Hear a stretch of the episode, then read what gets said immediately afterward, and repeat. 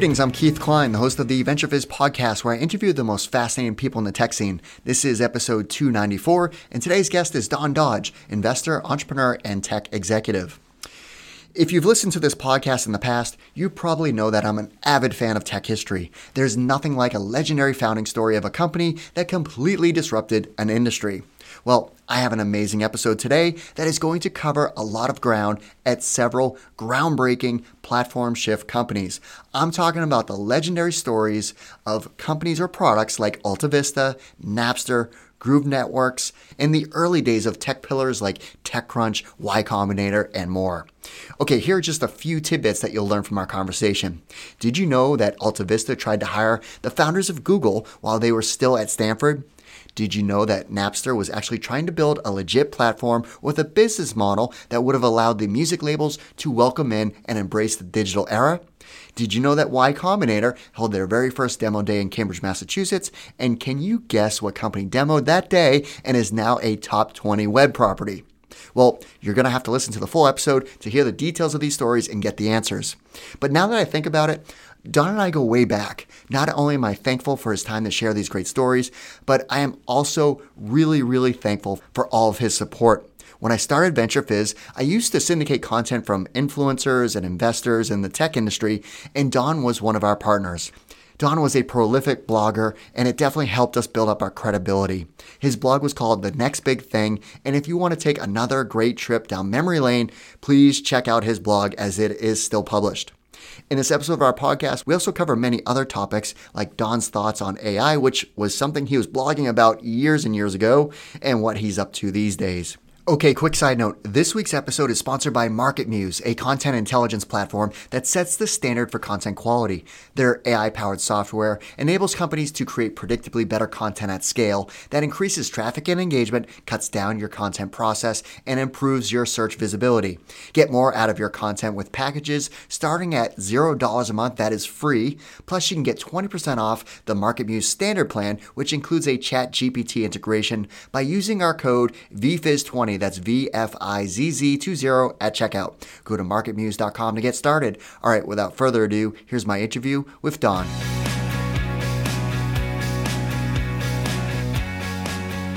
Don, thanks so much for taking the time to join us. Hey, great to see you again. Don, it's been a long, long time since we've caught up. So I was super excited to do this podcast interview, but we do go way, way back. I want to say, if I had to guess, we probably met each other around 2009 ish, would probably be about the time frame. I don't remember uh, maybe exactly. Earlier. Maybe even earlier, 2008, probably. Um, yeah, because I started VentureFizz in 2009 and I was just starting to kind of get out there and I was doing my headhunting thing. Um, and you were one of the great people that helped me get started because you were, um, you know, very kind to let me republish and syndicate a lot of your blog content. So uh, I am very grateful for that. Um, and you were an early blogger, right? So I was going through your mm-hmm. blog that you were writing. Uh, it was called The Next Big Thing. It was very active. I mean, comments for every post. I mean, it was just super, super helpful back in the day. And when I was looking at it and I was having so much fun going through the archives, um, you were making these predictions. And you were talking about AI, and AI is everywhere right now. It's it's the the platform shift. Um, but you were talking about it in your blog in 2016, so way ahead of the curve of where we are today. So I thought that'd be a good starting point of, um, you know, what are your general thoughts around AI and its you know use cases around businesses or whatever the case may be, consumers, whatever. Uh, and then if you had to make those bold predictions like you used to do, because when I looked at those bold predictions, they were actually pretty on target. So you you have this uh, crystal ball outlook. So I'll stop talking and let you let you take it from here.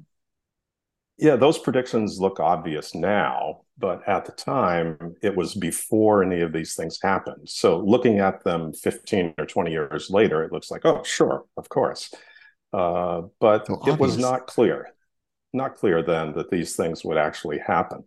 So I started talking about platform shifts um, in the sort of computing world. And there were several platform shifts that happened from mainframes to workstations to PCs to mobile and all these things. So I, I had already written a lot about platform shifts. And then projecting into the future, it was okay, machine learning, artificial intelligence, where are things going? And today, uh, we're here in 2023, artificial intelligence is all the rage. Uh, but it actually started happening much earlier. Uh, you have to go back to machine learning uh, was really the first instantiation. So AI is a superset of uh, all of this, uh, or machine learning is a subset. So if you look at machine learning, that means learning what is known and bringing things together quickly, faster than a human could, to make decisions. AI is taking what is known and making inferences and creating something new. So it's a superset of AI, uh, of ML.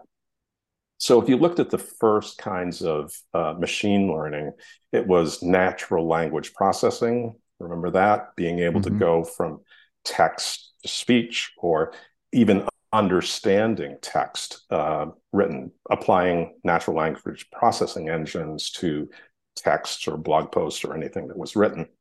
And then it got to go to text to speech, which was an amazing thing.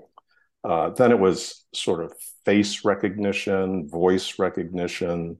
So these are all early uh, implementations of machine learning, which eventually got to AI. So face recognition and even doing it in video. You might remember the uh, being from Boston, the uh, Boston bomber that hit the mm-hmm. Uh, uh, well, that was just the the marathon that was discovered. The guy who two people who did that were discovered from video processing, face recognition, and that was a long time ago. But it phenomenal at the time. It was incredible that they were able to find these guys. You later saw machine learning in robotics and uh, oh, self-driving cars, for example. So these are all implementations of machine learning that were much, much earlier. I remember when I um, started at Google in 2009, they had self-driving cars on the campus in 2009 and it was like the jetsons. It was like unbelievable to see these self-driving cars running around with cameras all over them all over. They had like 20 cameras on this car. Uh, but that was there in 2009 and self-driving cars were not actually legal until 2013 uh, that's 10 years ago. Uh, right. so you know you've seen a lot of this machine learning uh, over the past 20 years and ai over the past five years but really really strong now with the launch of chat gpt uh, so there's we're very very early. There's a lot yet to be done but it is ai is the future of computing. So you're uh, making investments in this category. So what's what, what are you excited about? Well um, whenever i look at any of these platform shifts from 40 years ago to today my mantra is it's the old thing done a new way so AI is going to be applied to existing business practices and processes to make them better and faster. So AI is the new thing and the business processes are the old thing. So it's the old thing done a new way. So you're going to have to look at first principles in uh, businesses and life and say, okay, how could AI be applied to these things to make it better? Uh, so let me go back to uh, self-driving cars. So self-driving cars are still a long way away from uh, being every ubiquitous and everybody using them. But you see it in the cars that you have today with collision avoidance and these things, the mirrors telling you when there's someone in the lane beside you, uh, those sorts of things. So uh, I think AI is going to roll out in the same way it's not going to be totally autonomous artificial intelligence. It's going to be artificial intelligence augmenting the things that we already do. And in fact, that's the first investment I made was a company called Augment AI. I love the name, and it happened to be the founder is Jordan Ritter, who was one of the three founders of Napster. Mm-hmm. So I worked with him 23 years ago, 24 years ago at Napster.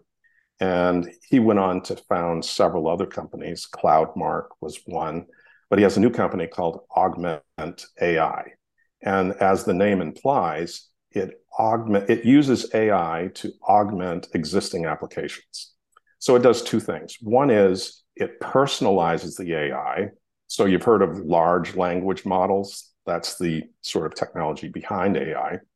So these large language models are basically generic. It's taking text and uh, blog posts and videos that have been posted on the internet uh, publicly and just analyzing every single one of them to build a large language model that allows them to create an artificial intelligence. So if you took these large language models uh, that are generic and you made them personal to you, you would have your language model. And now AI is not some generic thing, it's speaking as you. So it can reply to emails. It goes back and looks at all of your emails and says, Oh, I, I, see how Keith responds to things. I see the language that he uses. I see the references that he makes. Uh, so it would take your email and respond as Keith, not as a generic large language model. So I think it's just fascinating. Uh, so, uh, two things that I think Augment AI did it took the large language models and made them your language, personalized. And the second thing it did is augment existing applications. So unlike ChatGPT, where you have to cut, copy, and paste something out of one document, load it into ChatGPT, get a response, take that response and copy it, and then put it back into the, the email as an example or text. Augment just is a plugin to all of these apps, and it's there. So you just mm-hmm. invoke it within the application that you're in, and the AI automatically responds to an email or a text message or uh, a document. It will create a new document, create a summary of it. So uh, that's a long talk, but that's what I'm really excited about. Yeah, and you hear the the use case for that, and it's just like it makes you more efficient. I mean, it's just like there's so many benefits of that uh, type of use case. And I just see there's going to be an explosion of all these different use cases for businesses and enterprise. And of course, there's going to be consumers, but I think the business side is definitely going to be really, really fascinating to watch over the, the next few years. Right. So, as I said, you're going to, right now, it's generic. Uh, these large language models are generic, and the AI answers in a generic way. Uh, but you're going to see very specific language models applied to healthcare and banking and insurance or whatever. So it's going to be AI applied very specifically to certain markets and businesses. And it will be uh, astounding, really, what they're able to do. All right. Well, we have a lot to cover in terms of your background, and there's so many great stories here. So let's go down down the path. I'm I'm a historian of technology, and I just love conversations like this. Um, so, all right. So rewind the clock. You know, even like where'd you grow up? Like, what were you like as a child? I grew up in Hollis, Maine, which is a tiny little town in Maine. It's about uh, 20 minutes west of Portland. Uh, there were only 400 people in this town, uh, no stoplights, no restaurants. It's just a uh, out in the peck brush. So when I was growing up, um, there were no role models. Uh, there wasn't any internet where I could learn about technology or anything. And an engineer was someone who, uh, an architect who created a building or someone who drove a train. There was no such thing as a software engineer or, you know, that kind of thing.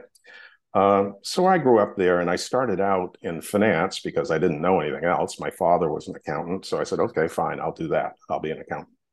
Uh, so I started out in finance and I was bored within a year. Uh, I went to work at a CPA firm, and which was great because I got to do audits on companies and see every week I was in a new company and probably a new industry and just seeing how that company worked and uh, what made it profitable or unprofitable. So I learned a lot, uh, but I was bored as hell. So I um, went to the Boston Globe and I saw an ad for a company in Milford, New Hampshire called Data Products. And they did dot matrix printers. So this was my first introduction to technology back in 1982. So that was 40 years ago now, 41 years ago. Um, but I had to get into technology through the finance door. So I did financial analysis and accounting, and I found that I was spending most of my time, my free time, with the engineering people. Uh, and I I found out the engineering was much more interesting than the financial side of it. Mm-hmm. Um, so the VP of engineering uh, was a rock star engineer, but he hated doing the business stuff, uh, hiring and budgets and uh, projections and schedules and delivery dates and all this stuff. So he said, Don, why don't you come work for me? And so I did all of that kind of stuff. So I was working in engineering, but not an engineer. And I did that for a few years, loved it. Uh, then I went to Digital Equipment. Uh, Digital Equipment Corp, or DEC, was the biggest computer company around at the time, had like 300,000 employees.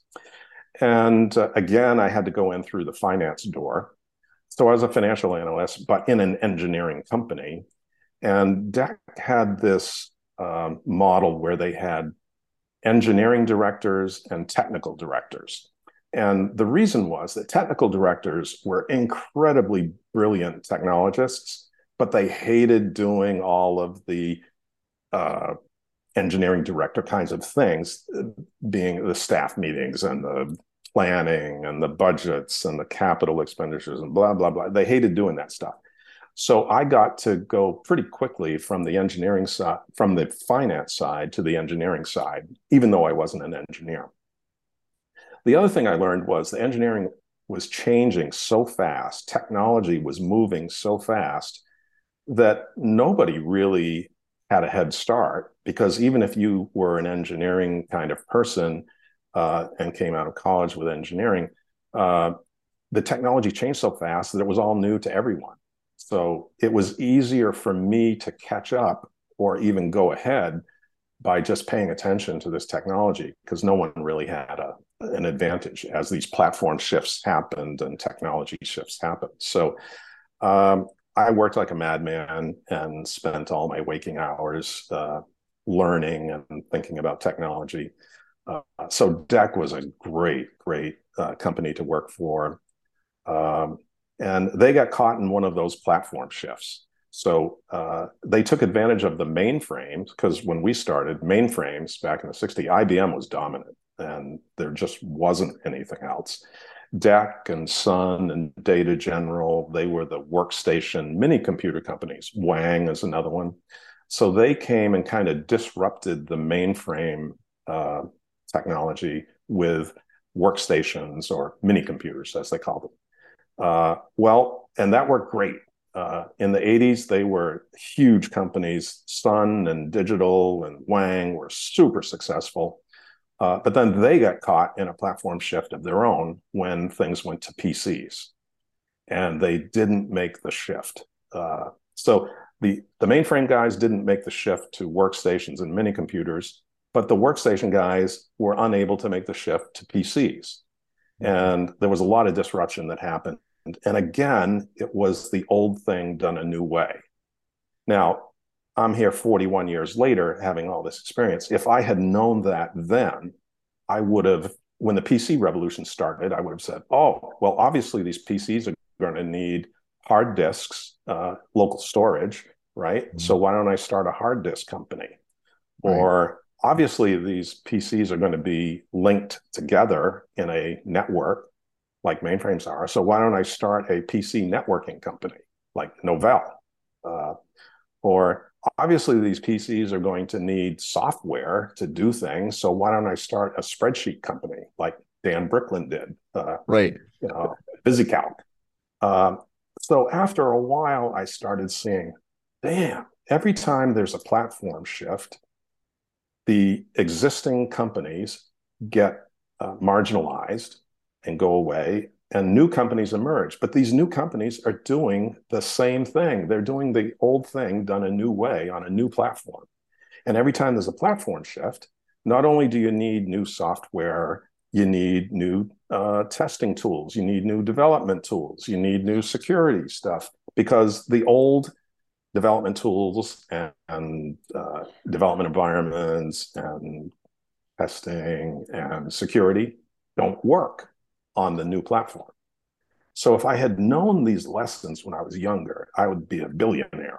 uh, but anyway, it was great. It was great fun. Uh, so that was one of the uh, early moves was uh, into technology at Digital Equipment.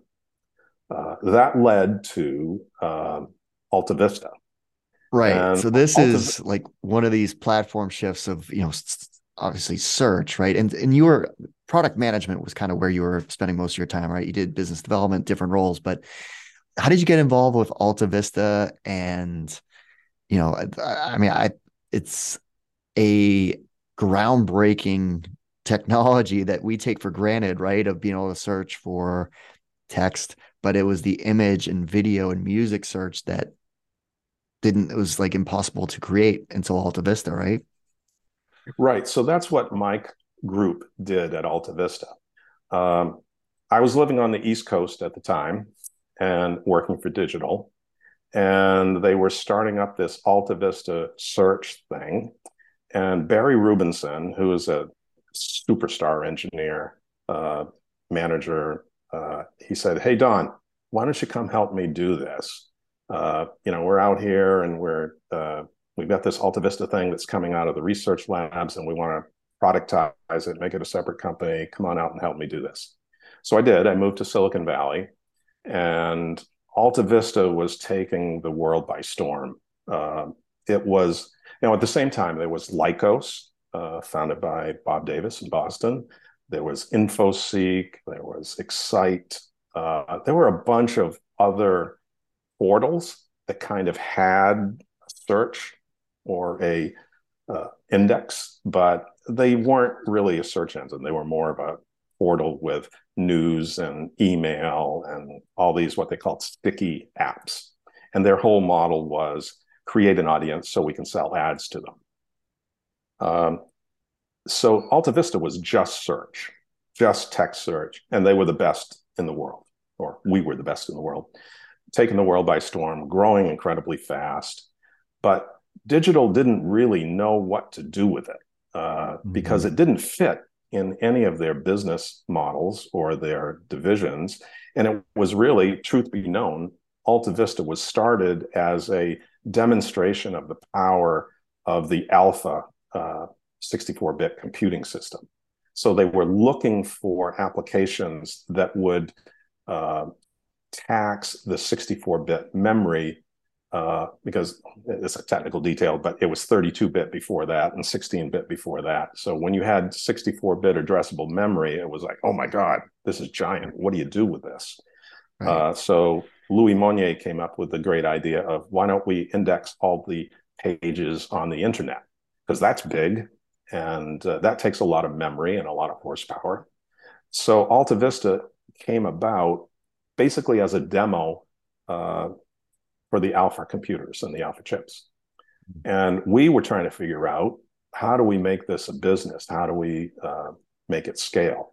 Uh, so that was incredible. Now you got to remember, Alta Vista was one of the first five or six search engines Mm-hmm. And we were the best by far, uh, basically because we had this super powerful hardware and memory and everything to be able to do things that the others really couldn't, or they could, but it was just super expensive. Uh, so that was great. Uh, and we could only do text. That was the state of the art text. So I started a group to do what we called multimedia search at the time. So it was being able to search for images uh, by a name, like jaguars or cats or whatever.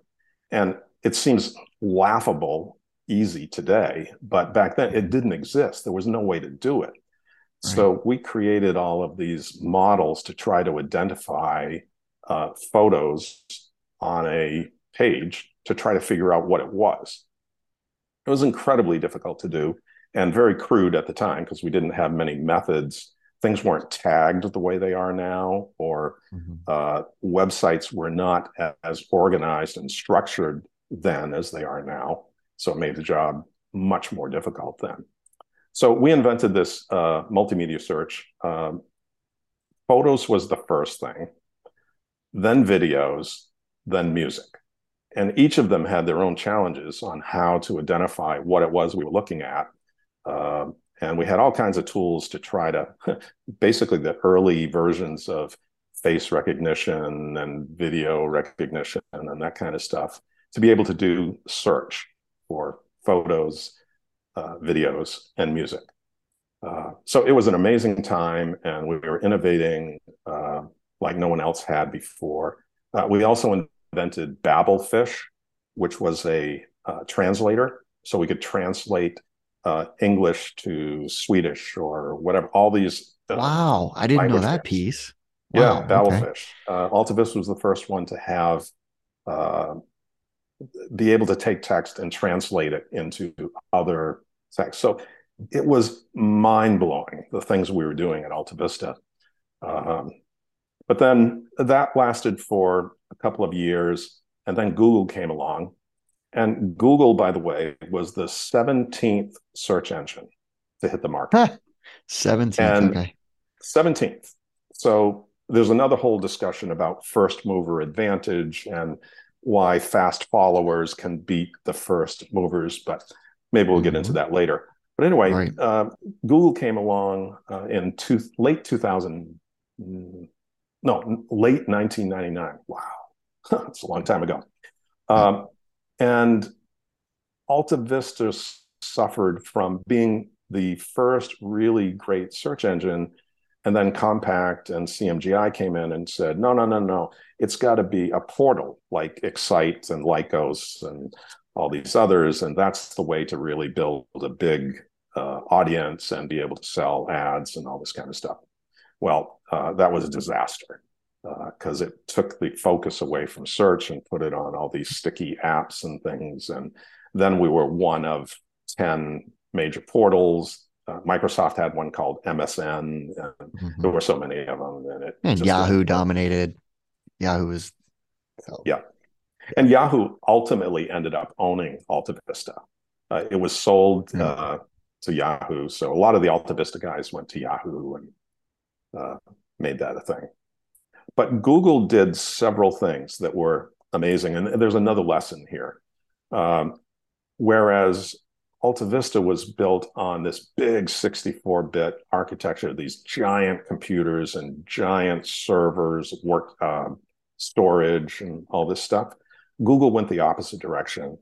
And rather than have giant storage systems, they took off the shelf little hard disks and networked together thousands of them rather than have two or three big, huge uh, storage devices. They would have a thousand little uh, disk drives, hard drives.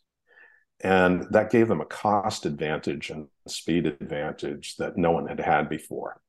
Uh, so that was one thing they did. Another thing they did was uh, they invented um, AdWords or the, um, trying to think of the name, Bill Gross invented this thing uh, to do ad auctions. Uh, and he was the first one to do it. And it was such an amazing idea to uh, because you got to remember back in that day, the advertising was basically uh, just broadcast advertising. It wasn't targeted like banner ads, anyone. right? Yeah, exactly, banner, banner ads. ads. and these tower ads up up the sides, left side or right side. It was bizarre. It was terrible, but that was the only model that anyone knew. So Bill Gross invented this uh, ad targeting kind of thing that was targeted on the words that you were typing into the search engine. And uh, GoTo.com, that was the name of his company, GoTo. Oh, yeah. Mm-hmm. Uh, so he invented that. And, uh, but then Yahoo got it. And, and then Google came along and said, Oh, I know what to do with this. and they basically created uh, click to pay. Remember that? C2P. So they put together an ad system that you only paid for the ad if someone clicked on it, which was mm-hmm. revolutionary at the time because all ads were paid upfront in advance and it didn't matter how many people clicked on it. Google said, no, we're going to use this uh, ad targeting thing to You only have to pay for the ad if someone clicks on it, and then you're going to bid for the keywords. So they'd have this little auction for keywords, and that revolutionized uh, the ad business, which was the funding for the search engine thing itself. Because searches don't make any money; it's a cost. Mm-hmm. Uh, that's the way everything ran. Uh, but then Google figured out, oh, wait a minute, we can do, run an ad auction and charge higher prices for things like mortgage or uh, cars or things like that, rather than just banner ads. So it was an amazing uh, experience and uh, a little painful lesson uh, for the future about when you're doing these platform shifts or when technology comes along it's not just the technology, it's the business model that you apply to it. And that's a lesson that I learned and saw many times uh, after that. Yeah. So next up is another great legacy company, Napster. So mm. how did you get connected with Napster and Shawn Fanning and Sean Parker and Yeah, um, well, I was in charge of multimedia search at Alta Vista. So we started with photos and then videos and then music. So every time I went to a new thing like music, I would look around the internet and see who is doing music, who's doing music search. And there were four or five companies at the time, tiny, tiny little companies that you've never heard of. iMesh and was one I remember. And uh, there was another one called Swoosh or something like that. And there was Napster.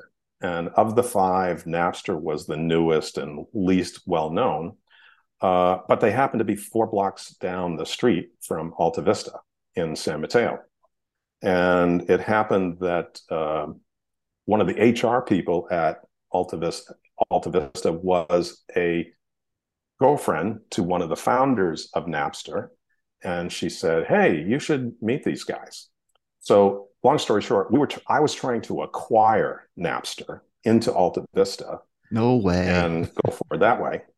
And uh, huh, funny, same thing happened with Google, by the way. Larry and Sergey were in Stanford at the time that I was uh-huh. at Alta Vista.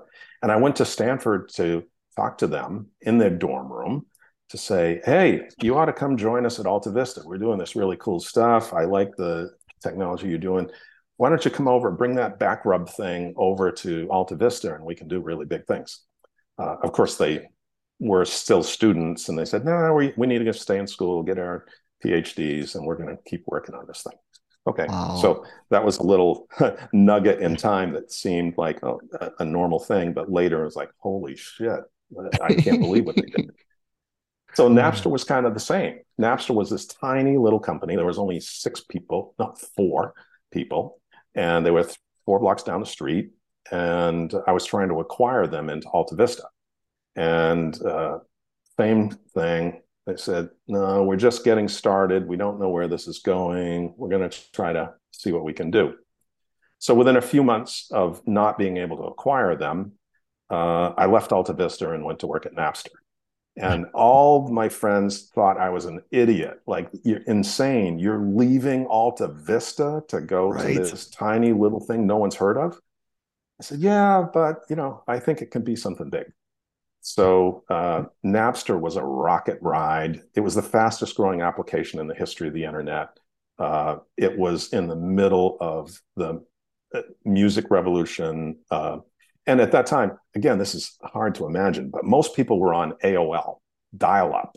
And to be able to download a song or to be able to find someone who had a song and be able to download it was impossible. Uh, you had to go right. through all these uh, IRC channels and all these other things to to find music to download, and then they had to be well, online. So, just if my memory is correct, so like back then, it would be like you just you buy a CD, you'd rip it to your hard drive and import it to your MP3 player was kind of what you would do to have portable music at that time.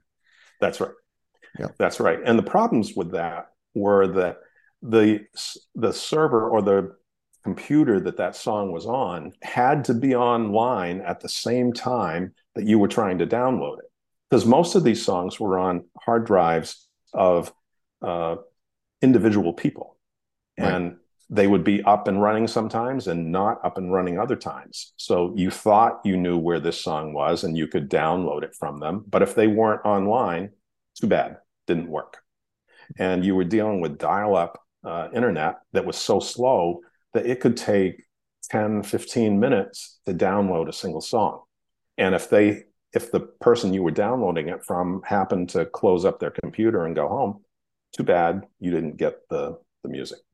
So Napster figured out how to apply uh, basic chat functions because uh, chat functions uh, they knew who was online because you got to go back and remember AOL and that kind of thing.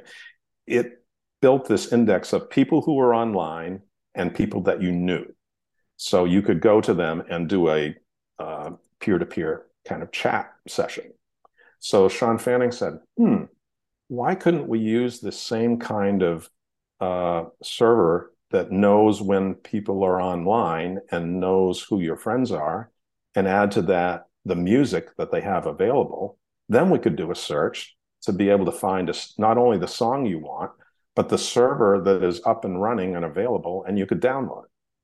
So it took pieces of and this is to, to, to give Boston its credit. He was at Northeastern doing this. Like he's from yes, he was like the Cape, right? So Hull, yeah, he's from Hull, Massachusetts. Okay, yeah. yeah. and he was at Northeastern. He dropped out of Northeastern after his first semester, and just said, "No, I'm going to work on this Napster thing uh, full time." So you're right. He did it in his dorm room at Northeastern when he was a freshman, and uh, that's where it started. Uh, then he hooked up with Sean Parker uh, on some uh, chat messaging boards, and Sean was very Sean Parker was very interested in what Shawn Fanning was doing, uh, but Fanning was the technical guy, and he knew uh, how to put it all together and make it work. And then the third founder was Jordan Ritter, and they met the same way on a chat board. And Jordan was the sort of back end server security guy. So Jordan did the back end, uh, Shawn Fanning did the front end, and Sean Parker was the sort of business guy that uh, figured out how to try to make this a business. So pretty amazing. And it ended up they were four blocks down the street from Alta Vista and tried to acquire them, couldn't, and then left Alta Vista to join Napster. And it was a rocket ride from there. Such a rocket ride. And I think about the importance and significance of what was built and how that has basically changed technology in the world. I mean, that that peer-to-peer architecture basically spawns a whole platform shift in itself. It did. Right, because uh, most things were hub and spoke kind of client server kinds of things uh, and required network connections and all that. Peer to peer was a whole new thing, and it didn't really exist in a big way before Napster. Uh, so my next job after Napster, uh, or one soon after, was Groove Networks, and they were doing a peer to peer collaboration environment where you could share documents and work on things together and uh, that, that sort of thing. But it was in a peer to peer way between people and laptops and things. Uh, and now peer to peer is everywhere. We don't even talk about it as peer to peer. It's just sort of uh, a technology behind the scenes, but that's the way it works. So yeah, Napster was really groundbreaking in in that case. All right. So what was that rocket ride like? Because I mean that just you talk about, you know, we were talking about Alta Vista being, you know, one of the early search players. Now we're talking about someone that is disrupting an industry that didn't know that they had a challenge, like an issue ahead, but it became a massive issue right. ahead. Right. So Alta Vista was my first rocket ride, um, and then Napster was the second one. And these rocket rides, there are no uh, framework to follow. They're growing so fast and changing so fast uh, that you don't. We were buying servers every week because we just didn't anticipate that it would grow that fast. And trying to keep up with the uh, demand was incredible. then it, it was the fastest growing application ever on the internet.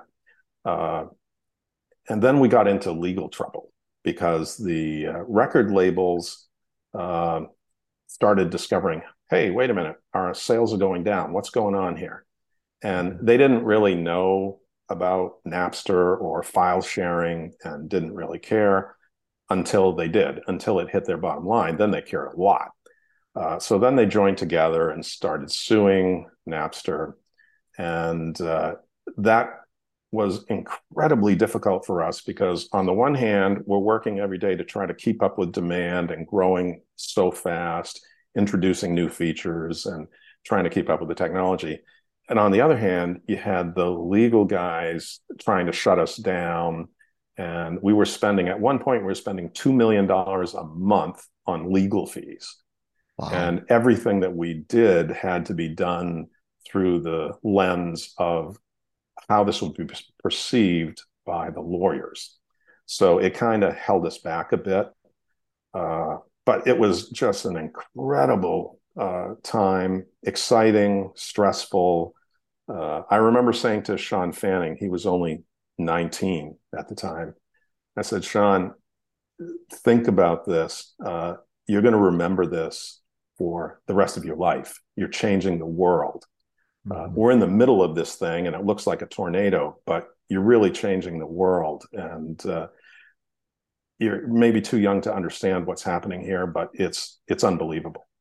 Uh, and it was hard because we're all wrapped up in all of the issues that were going on at the time technical challenges legal challenges business kinds of challenges how do we make this a business and when we're in the middle of all of that, it's hard to step back and look at what we were really doing. But it, it was phenomenal. Well, you had a great blog post, you know, going back through your archives of uh, lessons learned from Napster, and because the way you summarized, and correct me if I'm wrong, like Napster was actually trying to build a legitimate business to partner up with the labels and have a very happy revenue stream for everybody because right. even CDs, everyone had their share of the pie, and the artist was only getting, I think you said, like a dollar out of that $17 CD sale. So I, That's right. you know, you, you talk about Napsters trying to create, okay, well, this is going to go all digital. How do we make this fair for the artist, for the label, for Napster, whoever was involved? Uh, and just cutting out like the middleman of the Best Buys or the retailers, strawberries or whatever CD stores were of the time. Um, but you talk about you know you're uh you can't sell solve a problem when they don't know that they have it or something like that like however you articulate right. it i thought was really interesting. Yeah. So a little history on that. Uh, once we once i started uh, we said hey we have to think about how to make this a business. So let's go to the record labels and we will be their online distribution for music they they still do their CDs and that sort of stuff, and this will be another revenue stream for uh, digital music.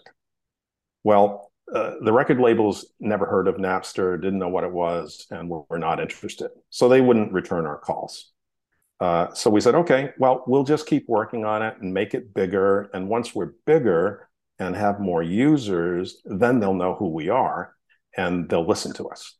So we went from like less than a million users to 35 or 40 million users in four months and said, okay, let's try to talk to the record labels again. And, you know, we'll go to them with this business. We want to make this a business that's fair to the record labels and more importantly, fair to the artists. Because the artists were really getting screwed by the labels. They they made peanuts compared to what the labels made.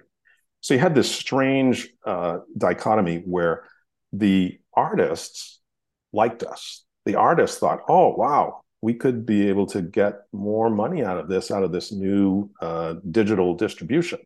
So MC Hammer and uh, Nine Inch Nails and a whole bunch of individual artists that were really popular at the time came to us and said, hey, we're curious about this and how this works and how it could work for us.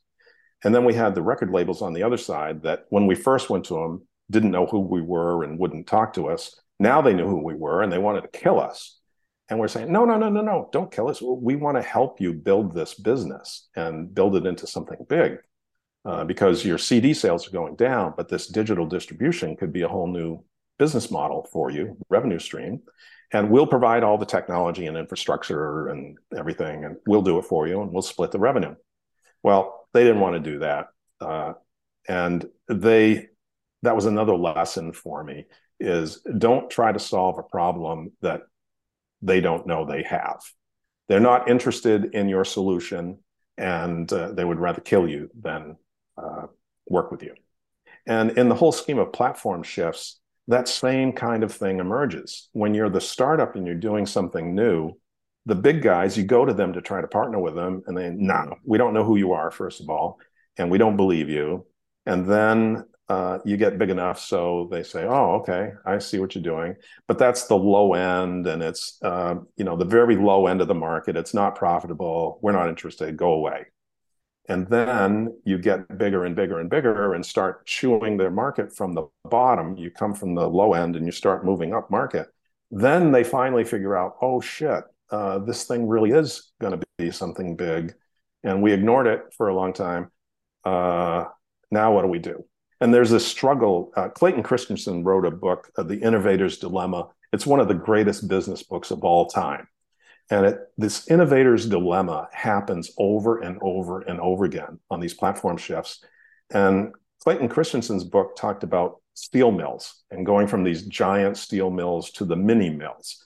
And then he used another example of how these huge disk drive companies missed the PC disk drives because they were tiny little things and inexpensive and not profitable. And you see that happen over and over and over again, where the innovator's dilemma is these big companies uh, don't see the change coming. And by the time they do, it's too late. And even when they do see it coming, it doesn't fit their business model. It doesn't fit their profit model, the cost structure. So it just doesn't work. And that's why in every one of these platform shifts, you see the incumbent big players uh, fail to make the shift to the new platform. And it takes a long time to kill a giant. You know, they're still big companies and still profitable, but they miss the wave of the next platform shift and slowly die away and the new ones emerge. And it happens over and over and over again. It happened in uh, for Alta Vista. It happened to DEC itself when it went from the mini computers to the PCs. Uh, and in the music part of it for Napster, we wanted to be the iTunes before there was an iTunes. There was no iTunes. And I contend that iTunes couldn't exist without Napster first blazing the trail and 100%. punching these record labels in the nose and yeah. basically decimating their business. So by the time Steve Jobs came along, they said, "Oh, okay, yeah, I see this." Oh, Apple, we could partner with like, Apple. Mm-hmm. Exactly, exactly. So yeah, that's what happened it was a, a, wild ride and and incredible. Learned a lot of lessons, uh, and it's a great piece of history. Yeah, and obviously paved the way for Spotify and uh, right. I don't know. Which Sean Parker of... was also involved in uh, with Spotify. So yeah, okay. it, it, it was uh, amazing ride. All right, so from there, um, Bow Street. So that was uh, building out kind of the infrastructure for the B2B web with XML and right? Right. Web services were a new thing. And again, this was 20 years ago, 23 years ago. So uh, it seems obvious now, but the concept of web services and having these little tiny application services that you could knit together into a complete application uh, was foreign.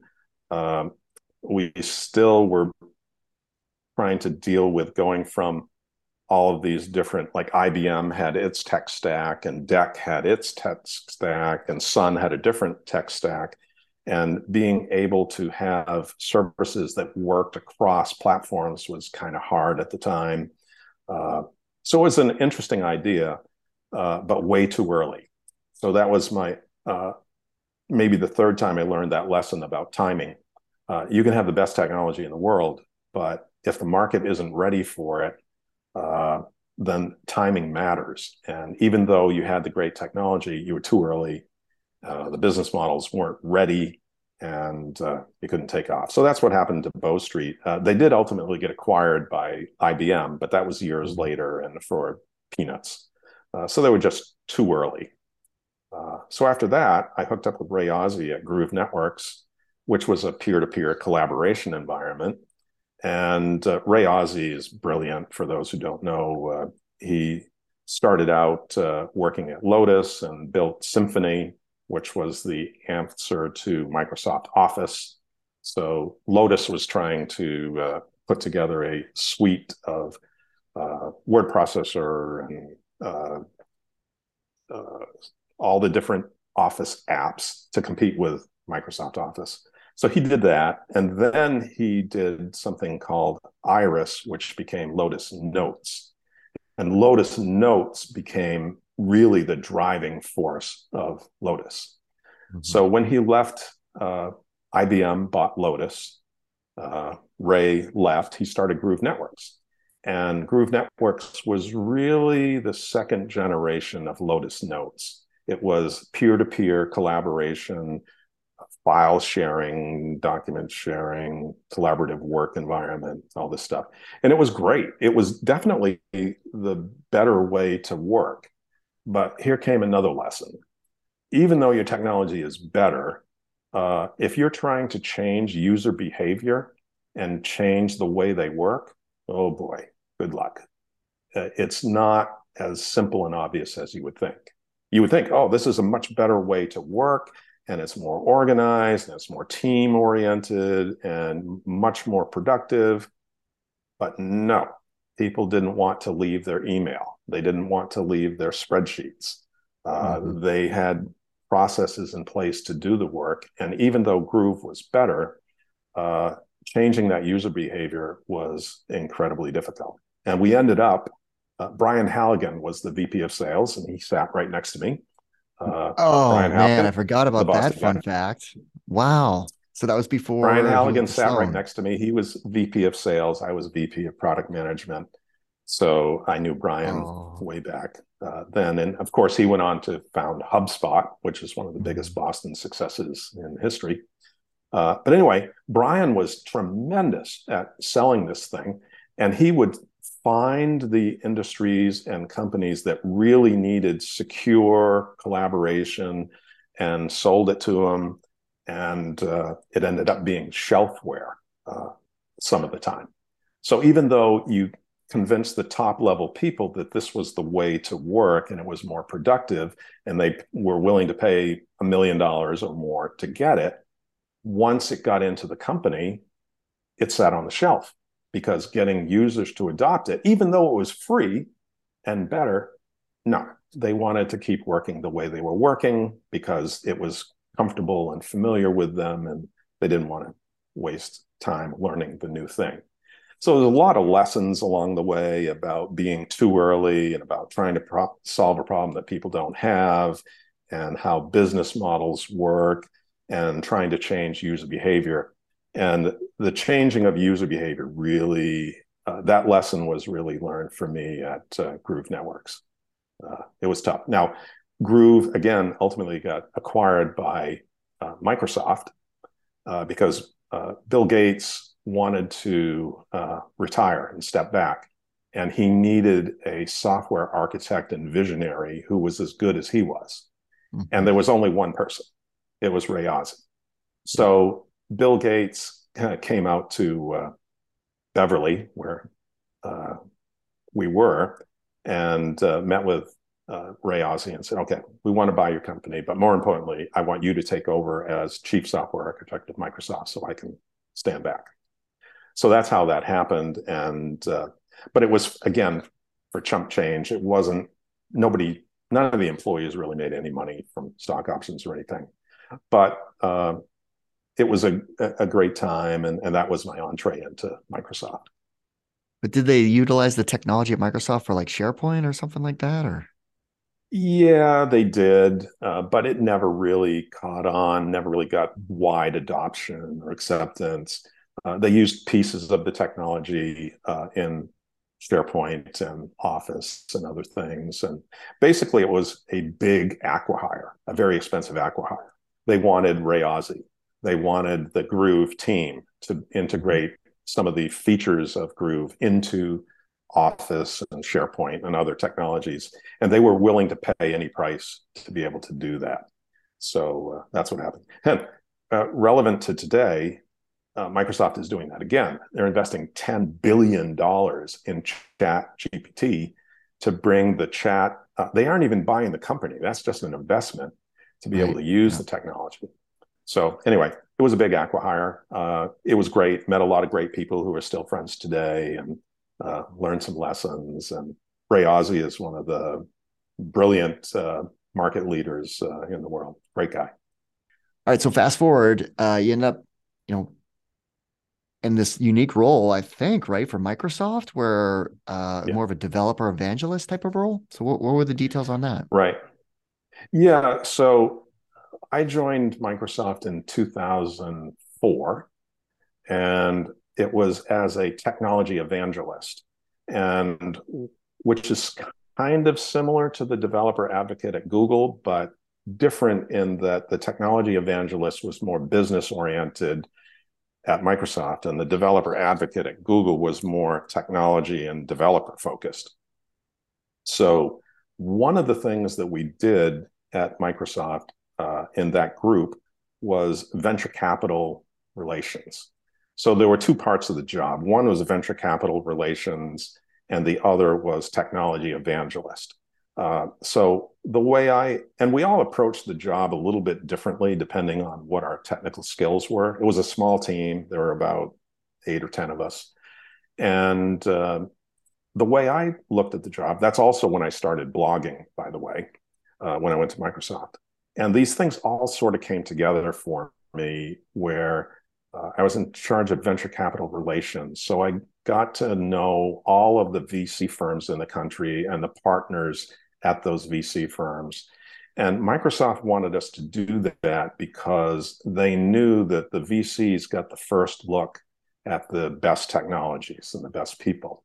And Microsoft wanted those companies to build their new apps on the Microsoft platform. So mm-hmm. the way to get to them was to go to the VCs and uh, get introduced to these companies and help them give them free Microsoft software, encourage them to build on the Microsoft platform, and then we might want to acquire uh, some of these companies as we go along. So that was the idea. So perfect place for me. I loved that job. It was just the best. So I got to travel all over the country and all over the world, really, uh, talking to venture capitalists, uh, talking to their best startups and founders uh, helping them, encouraging them to work with Microsoft. Uh, and at the time, I was like uh, the face of Microsoft to the venture capital world and the startup world. Uh, Robert Scoble was also at Microsoft at the time. He was in a different mm-hmm. group, uh, and he was probably one of the most prolific bloggers of the time. And Robert helped me. He was the one that encouraged me actually to start blogging and gave me a lot of tips to get going. Uh, and it worked out really well. So, blogging about startups and about the startup scene. Uh, I also went to Y Combinator and later uh, TechStars. Wait, so different... Y Combinator? Let, so, because uh, you were blogging about Y Combinator and TechStars like early, early, early. So, were you at the first Y Combinator like demo day in Cambridge? Yes, I was where Reddit was presenting were, and yes, Reddit, and I think there were like six or eight companies, maybe. Uh, none of them were known. Nobody knew who Paul Graham was, or you know, it, eh, when I went to the first one, there were maybe fifteen people there. Uh, no press, and uh, I was a blogger and Microsoft guy, so I was just there to kind of help out and shine the light on them any way I could. Uh, Jessica Livingston uh, was there. They mm-hmm. weren't married at the time. Jessica was mm-hmm. uh, there, and Paul and two other guys uh, that were running Y Combinator, and uh, no one really knew. Like the VCs thought it was nuts, and they didn't none of the Boston VCs or any VCs really invested in those companies, and uh, some of them did. They had to go to alternative places like Silicon Valley to find their funding. Uh, no one knew that Y Combinator was going to be this giant uh, factory of startups. And uh, I wrote an article for the Boston Globe on the 10 year anniversary of Y Combinator, and I, I said, uh, Y Combinator, where unicorns are born. Uh, and you know, unicorns didn't exist uh, at that time, but Y Combinator was the birthing place for many of the unicorns that uh, have happened in since 2004, five. I forget which year it was, but just amazing. It, it was a lot of fun. Yeah, and what I think they did three classes in Boston, three or four maybe. Like yeah, before they, going full well, time. Paul was from Harvard, and uh, the other guy, I forget his name, was from MIT. Uh, so this was a Boston-based thing, and they did it uh, in Boston for three sessions. Uh, and at the second year, there were a few more people. Third year, a few more. Uh, I remember Fred Wilson from Union Square Ventures came from New York, and some of the yeah, Boston. You have VCs a picture on your there. you have a picture on your blog post with a bunch of the uh, the VCs like Fred Wilson. Um, yeah, and and Dropbox was one of these was one of these Boston demo day it companies was. too, right? Yeah, it was. Yeah, yeah. Dropbox started uh, in Boston and uh, in the dorm rooms, and uh, Drew met his uh, co-founder. He didn't have a co-founder, uh, but he met his co-founder uh, in Boston. came out of MIT, and they built a company. And I got to tell you, Dropbox when they did their demo day demo it was a disaster. Uh, it, the internet failed, and you know it didn't work, and there was a lot of skepticism around if this kind of cloud storage thing would work. Like, why would people pay for Dropbox when you could get free storage from Microsoft and Google? You know, Google had the Google Drive thing; you can get free storage. So why would this work? And uh, but you know they, they, did the startup thing and they figured out how to make uh, make it very easy to use inexpensive to use and just sort of effortless uh, where the other big guys microsoft and google and others this cloud storage thing was just kind of a loss leader to get people connected to the other things that they do. Whereas dropbox it was their sole business and they figured out how to put together a business model that made it work all right. So, in addition to some of these accelerators, you know, the blogging, it seemed like it helped build up your brands where you were involved very early on in TechCrunch. Like, so I was at the TechCrunch Boston event last week, which was fantastic, big production. Uh, obviously, TechCrunch Disrupt is their anchor, and you were mm-hmm. like a judge for the early. Was it TechCrunch the 40 or yeah, the first one with right. Mike Arrington and um, yeah. I think it was so 20 actually. Uh, really? TechCrunch 20 was the first one. Okay. Okay. So um, that was the um, first one. So blogging really opened that door because uh, mm-hmm. Mike was a blogger at TechCrunch and it was just him and one other person at the time. And I was a blogger. So uh, he started reading my blog. I obviously read his.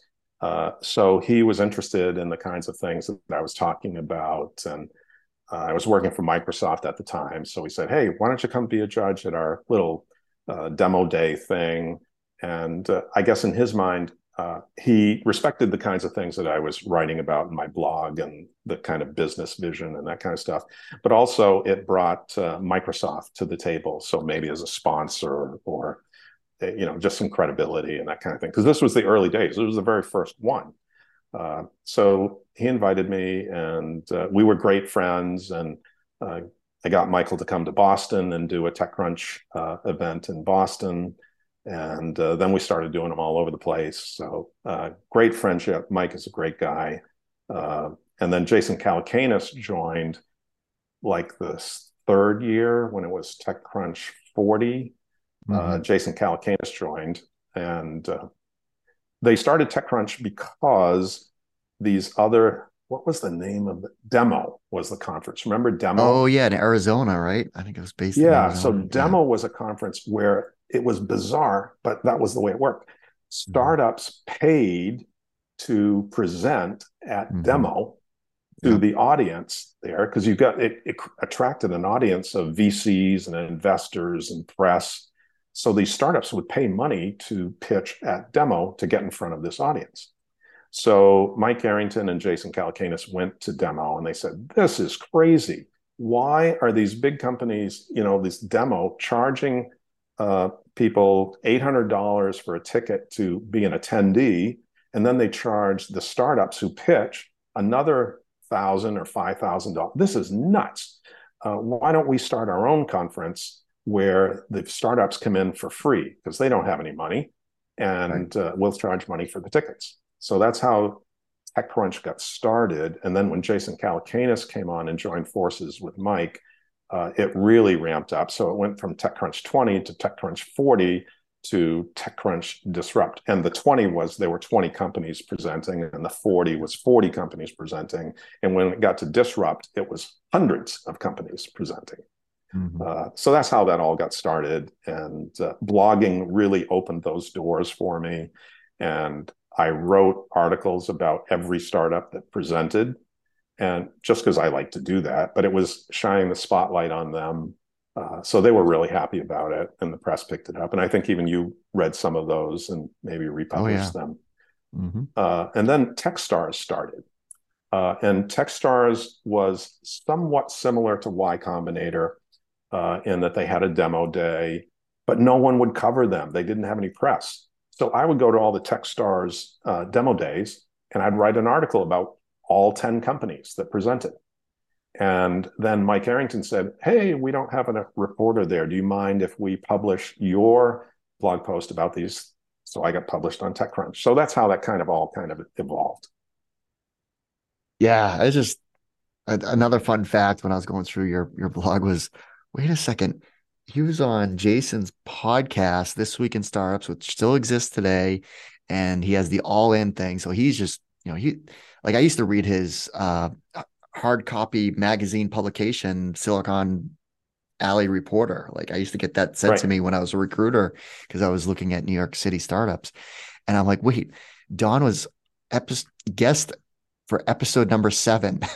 for, I'm yeah. like, wow. Yeah. And I used to listen to that. Well, and again, to another one. That wouldn't have happened if I wasn't blogging and going to startup events and doing the mm-hmm. venture capital thing. None of that would have happened. Uh, yeah. So blogging was really something that changed my career and uh, got ideas out there and got an audience. And uh, it, w- it was just a great time.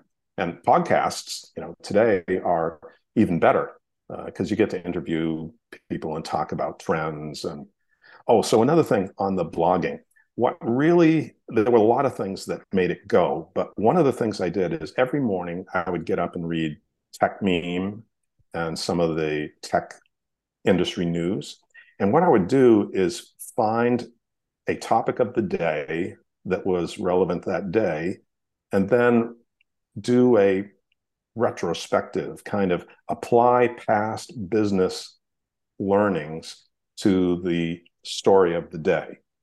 And people loved that because it was taking a hot issue of the day and going back and saying, well, here are the lessons that I learned in the past that apply to this issue today. And then I'd sort of guess about where this might go.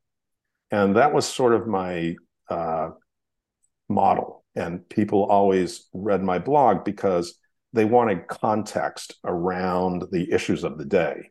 And yes, this is a hot issue today, but put it in context, like compared to things that have happened in the past, where could this go in the future? And uh, that attracted a, a, pretty big audience. And uh, people at Microsoft and Google and Apple and IBM and all these big companies were reading my blog every day to get that kind of insight. So I had an audience that was all out of proportion to me as a person. Uh, but people loved, loved that. And I think the podcast today uh, do that too. And uh, Jason Calacanis's All In podcast is kind of the same thing. He's got his three buddies, yeah. and and they talk mm-hmm. about issues of the day, and they relate lessons learned in the past to this issue and where it might go. Mm-hmm. Yep. Yeah. Totally.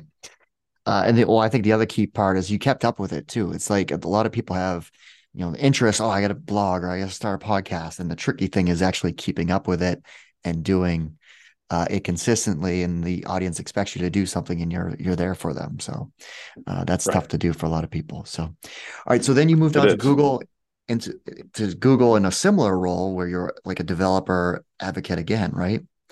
Right. Yeah. Uh, the interesting story there. Um, at that time, this was 2009, and we'd just come out of the 2008 crisis, and uh, it, things were pretty bad. Microsoft laid off uh, 12,000 people, uh, something like that. It was a mass, mass kind of thing. And uh, so I got caught up in the layoff at Microsoft.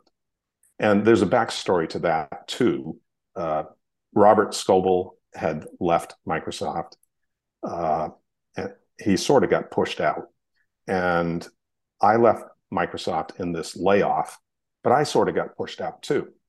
And the lesson there was uh, don't be more visible and have a bigger audience than your boss or your boss's boss or your boss's boss's boss.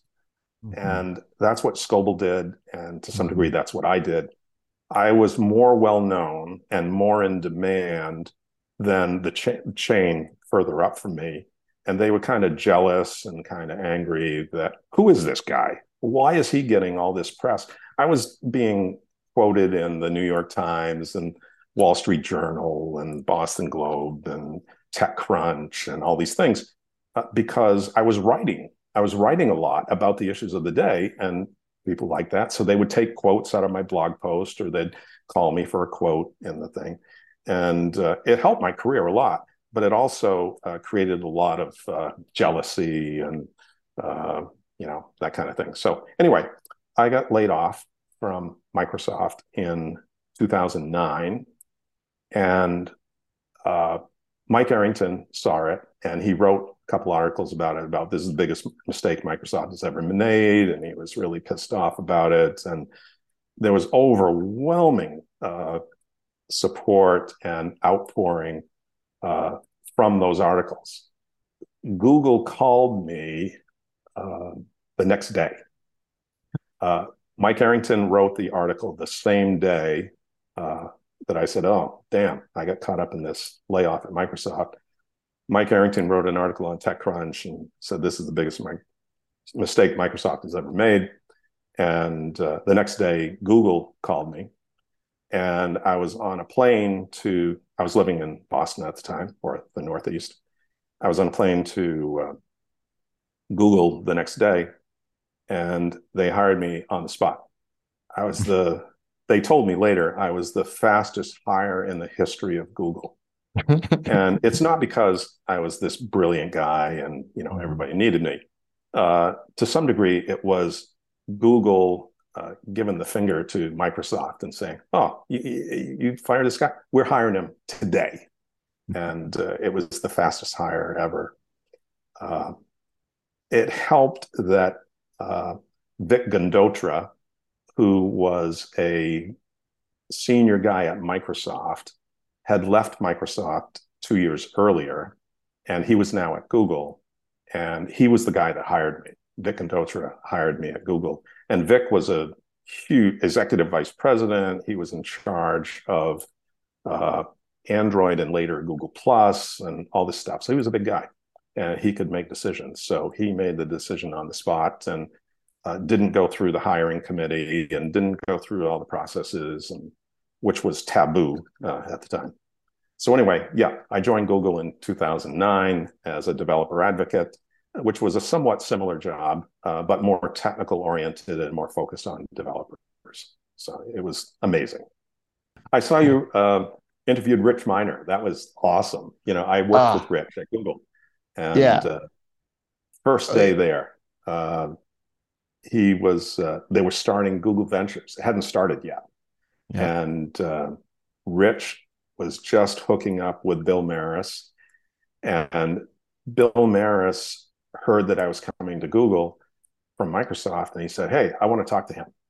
So I went to talk to Bill um, and Rich Miner, and they were just starting Google Ventures, and they wanted me to join uh, Google Ventures. It was kind of an odd thing because Vic Gundotra had already, you know, said I'm hiring him to do this uh, developer advocate stuff, but then uh, the Google Ventures guys said, "Oh well, we'd like to have him help because he's really plugged into the startup community and all this stuff." So the way it worked out was, uh, I used my twenty percent time at Google to help Google Ventures get started. Ah. So Rich Miner was there, and Wesley Chan, and David Crane, and Bill Maris, and that was it. That was the Google Ventures.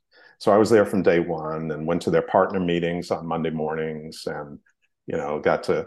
Uh, I would give them some perspective because they would interview these companies, and then they would say, "Hey Don, who else do you know in this space?" And it was my job just to know every company in every space and you know what their pluses and minuses were. So they would ask me hey what do you think about this one? And who else should we talk to? So it was a fun job and it fit right in with what i was doing anyway. Uh, so i got to see google ventures grow and it was what a ride. Amazing. All right. So let's fast forward. What are you up to now? Now i'm uh, into two things um, AI. So I've made investments in AI, several companies. I think I mentioned earlier Jordan Ritter, who started Augment AI. And it's a brilliant implementation of AI because it takes large language models and contextualizes them or personalizes them to you. So it looks at your email and texts and documents and blog posts and everything and sort of learns how does Keith talk? Uh, how does Keith respond to things? And going from a generic uh, large language model like ChatGPT to a very personalized model in Augment, it will reply to emails and texts and write summaries in your voice. So it's incredible. Uh, the second thing it does is it's a plug-in to all of the existing apps like email and chat and you know, your document thing. And you don't have to jump out of the app and into ChatGPT and paste something in and then copy it over to the existing app. So it's just incredible. I've made several investments. Uh, so Augment AI, uh, keep a watch on that name. I, I think they're going to do some big things. Uh, but there'll be a lot of AI kinds of applications that are industry specific and more uh, targeted than the generic AI that Chat GPT is doing right now. The other area that I'm really uh, spending most of my time in is uh, blockchain, smart contracts, uh, security, that kind of thing. Uh, it's the new wave. So there are two new waves, and I'll predict now, based on the history of the past, it's the old thing done a new way. So you're going to see all of the old business process or the existing business processes and the existing businesses implemented in a new way with AI or implemented in a new way on Web3 with smart contracts and uh, DeFi kind of applications. And what that implies is that all of the existing tools that we used uh, in on the web won't work on Web3 and blockchain and uh, DeFi kinds of applications. So you're going to have to reinvent all of these tools and technologies and securities and services, all this stuff around the new thing. So I think that the one thing that you can take away from my entire career, 41 years, it's watch for the platform shifts, expect that it's going to be the old thing done a new way, and look at the picks and shovels and the services that are required to make this thing, this new platform shift scale, that's where you want to invest. So I'm investing in a company uh, called Cyfrin, which does smart contract auditing and security. Uh, invested in another company called Alpha Chain that takes uh, data. It's a data provider to smart contracts that trigger off from changes in prices of either stocks or tokens or cryptocurrencies, that kind of thing. And then we have a third company called Chain Excel. And as the name implies, it's uh, investing in blockchain companies and accelerating their growth and that kind of thing. So it's an exciting time. I love it. Uh, I'm sort of at the end of my career, but I'm using all the lessons that I learned earlier in this new phase. Well, Don, thanks so much for taking the time to walk us through your career because there's so many great stories. Like I literally could have made this like a each journey, like each step could have been its own independent podcast. So I appreciate taking the time to walk us through that journey. Well, thank you for having me. It's uh, been a walk down memory lane for me, so it's kind of fun. Thank you. Well, that's our show. I hope you found it useful and entertaining. If you did, please make sure you subscribe so you'll get future episodes. Also, please consider leaving us a five star review and share this podcast with all of your friends and colleagues in the industry. It all really helps us out. Last but not least, don't forget to visit VentureFizz.com, the most trusted source for tech and startup jobs, news, and insights. Thanks for listening, and I'll see you next time.